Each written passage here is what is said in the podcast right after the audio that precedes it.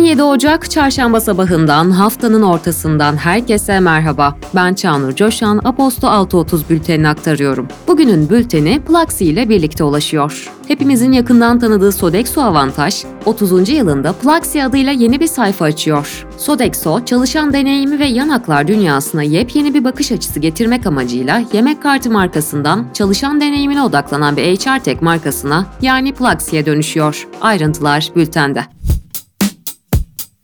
Türkiye Cumhurbaşkanı Erdoğan başkanlığında yapılan yılın ilk Cumhurbaşkanlığı kabinesi sona erdi. Erdoğan, memur emeklisi aylıklarında %49,25 ve SSK ve Bağkur emeklisi aylıklarında ise %37,57 artış oldu. Nispeten daha düşük artış alan SSK ve Bağkur emeklisi aylıklarına ilave %5 daha artış yapacağımızın müjdesini buradan vermek istiyorum. Uygulamaya aldığımız emekli maaşı alt sınırını 7500 liradan 10.000 liraya çıkarıyoruz dedi. Fatih'te motokurye Yunus Emre Göçer'e çarparak ölümüne neden olan Somali Cumhurbaşkanı'nın oğlu Muhammed Hasan Şeyh Mahmud'un yargılandığı davanın ilk duruşması dün görüldü. Mahkeme taksirle ölüme neden olmak suçundan sanığa 2 yıl 6 ay hapis cezası verdi. Ceza 27.300 lira para cezasına çevrildi. Yargıtay Cumhuriyet Başsavcılığı, Adnan Oktar silahlı suç örgütüne ilişkin davada silahlı suç örgütü kurma ve yönetme, nitelikli cinsel saldırıda bulunma ve kişiyi hürriyetinden yoksun bırakma suçlarından verilen mahkumiyet kararlarının onanmasını talep etti. Oktar toplam 8658 yıl hapis cezasına çarptırılmıştı. Kahramanmaraş'ta 6 Şubat'ta meydana gelen depremlerde yıkılan Palmiye ve Hamidiye siteleri için bilirkişi raporları hazırlandı. Konya Teknik Üniversitesi'nin hazırladığı raporda kamu görevlileri asli kusurlu sayıldı. Bu raporla birlikte depremin ardından ilk kez bir bilirkişi raporunda sadece müteahhitler ve mühendisler değil, belediye görevlileri de asli kusurlu bulundu. Bir cami imamının 10 Kasım'da Mustafa Kemal Atatürk'e dua etmesinden rahatsız olduğunu anlattığı videoyu paylaşan ve ardından Atatürk'ün hatırasına alenen hakaret suçundan tutuklanan Ahmet Bostancı tahliye edildi. Tahliye kararının üzerine mahkeme koridorlarında yaşasın şeriat sloganları atıldı. AK Parti'nin İstanbul Büyükşehir Belediye Başkan adayı Murat Kurum, 20 Ocak Cumartesi günü İstanbul ilçe başkan adaylarının tanıtılacağını duyurdu. Adana'nın Çukurova ilçesinde aralarında kurucu meclis üyelerinin de bulunduğu 130 kişi İyi Parti'den istifa etti. Türkiye Komünist Partisi ve Sosyalist Meclisler Federasyonu'nun açıklamasında Tunceli Belediye Başkanı Fatih Mehmet Maçoğlu'nun yerel seçimlerde Kadıköy Belediye Başkan adayı olacağı resmen duyuruldu. Son zamanlarda artan üst solunum yolu şikayetleri nedeniyle hastaneler ve acillerde yoğunluk yaşanıyor. Konuya ilişkin açıklama yapan Hacettepe Üniversitesi Tıp Fakültesi öğretim üyesi Profesör Doktor Ateş Kara, RSV virüsü, influenza ve koronavirüs olmak üzere salgının 3 farklı virüs nedeniyle meydana geldiğini söyledi. Dünya İsrail-Hamas savaşı sürerken İsrail'le bağlantısı olduğu iddiasıyla Türkiye'de büyük tepki toplayan ve hakkında en çok boykot çağrısı yapılan şirketlerden biri olan Starbucks Türkiye'den açıklama geldi. Şirket, insanlığı ve insanlık değerlerini savunuyoruz. Şiddeti, masumların hayatını kaybetmelerini ve bir silah haline gelen nefret dilini kınıyoruz dedi. Yunanistan'a ait bir kargo gemisinin Yemen açıklarında Kızıldeniz'de bir füzeyle vurulduğu bildirildi. Denizcilik şirketi Embry, Malta bandıralı Yunanistan'a ait bir dökme yük gemisinin Kızıldeniz'in güneyinden kuzeye doğru geçerken füzeyle vurulduğu bildirildi açıklamasında bulundu. Embry, olayın ardından geminin rotasını değiştirerek limana yöneldiğini duyurdu. İran devrim muhafızları, İran Erbil şehrinde sivil bölgeleri çok sayıda balistik füzeyle hedef aldı. Pirzin ve Bineslava semtlerinde üst üste şiddetli patlama sesleri duyulduğu belirtildi. ABD'nin Erbil Başkonsolosluğu ve Erbil Uluslararası Havalimanı yakınlarında bulunan ABD öncülüğündeki IŞİD karşıtı koalisyon üssü olmak üzere birçok bölgede patlamalar meydana geldi. Saldırılarda sivillerden hayatını kaybedenler ve yaralananlar oldu. ABD Dışişleri Bakanlığı Sözcüsü Matthew Miller, İran'ın İran istikrarını baltalayan pervasız füze saldırılarına karşı çıkıyoruz dedi.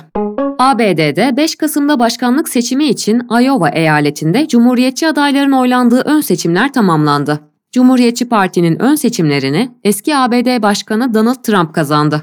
Rusya'nın güneyinde yer alan Voronezh kentinin belediye başkanı Vadim Kisten'in Ukrayna tarafından fırlatılan insansız hava aracı saldırısının çok sayıda binaya zarar verdiği ve bir çocuğun yaralandığını duyurarak o hal ilan etti.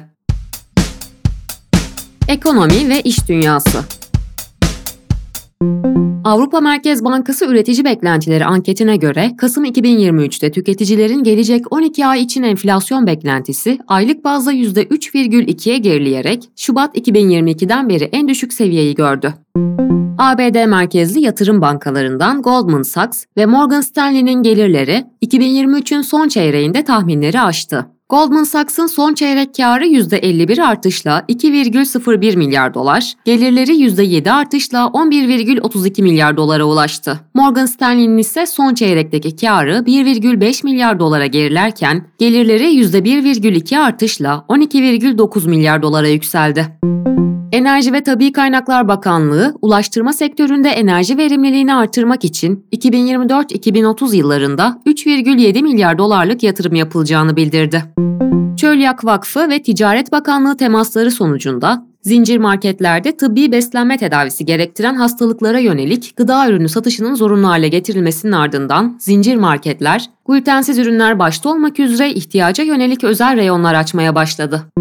Vodafone, Microsoft'la yapay zeka, dijital ödemeler ve nesnelerin interneti kapsamında bir dizi alanda işbirliği için 10 yılda 1,5 milyar dolar yatırım yapmak üzere anlaşma imzaladı. Teknoloji ve girişim Netflix yılın ilk zammını yaptı. Temel plan aylık 119,99 lira olurken standart plan fiyatı 176,99 liraya, Özel plan fiyatı ise 229,99 liraya yükseldi. Böylece platform ücretine yaklaşık %30 zam yapıldı. OpenAI dünya çapında yaklaşan seçimlerde yapay zekanın manipülasyon aracı olarak kullanılma ihtimaline karşı açıklamada bulundu. Buna göre şirket ABD'deki başkanlık seçimlerine de odaklanan Ulusal Dışişleri Bakanları Birliği ile işbirliği yapacak ve ChatGPT seçimle ilgili soruları canIvote.org'a yönlendirecek. NASA ve havacılık şirketi Lockheed Martin sessiz süpersonik uçak üretti. Süpersonik uçak 30 metre uzunluğunda ve 9 metre genişliğinde. Ayrıca NASA'ya göre uçak sesten 1,4 kat daha hızlı.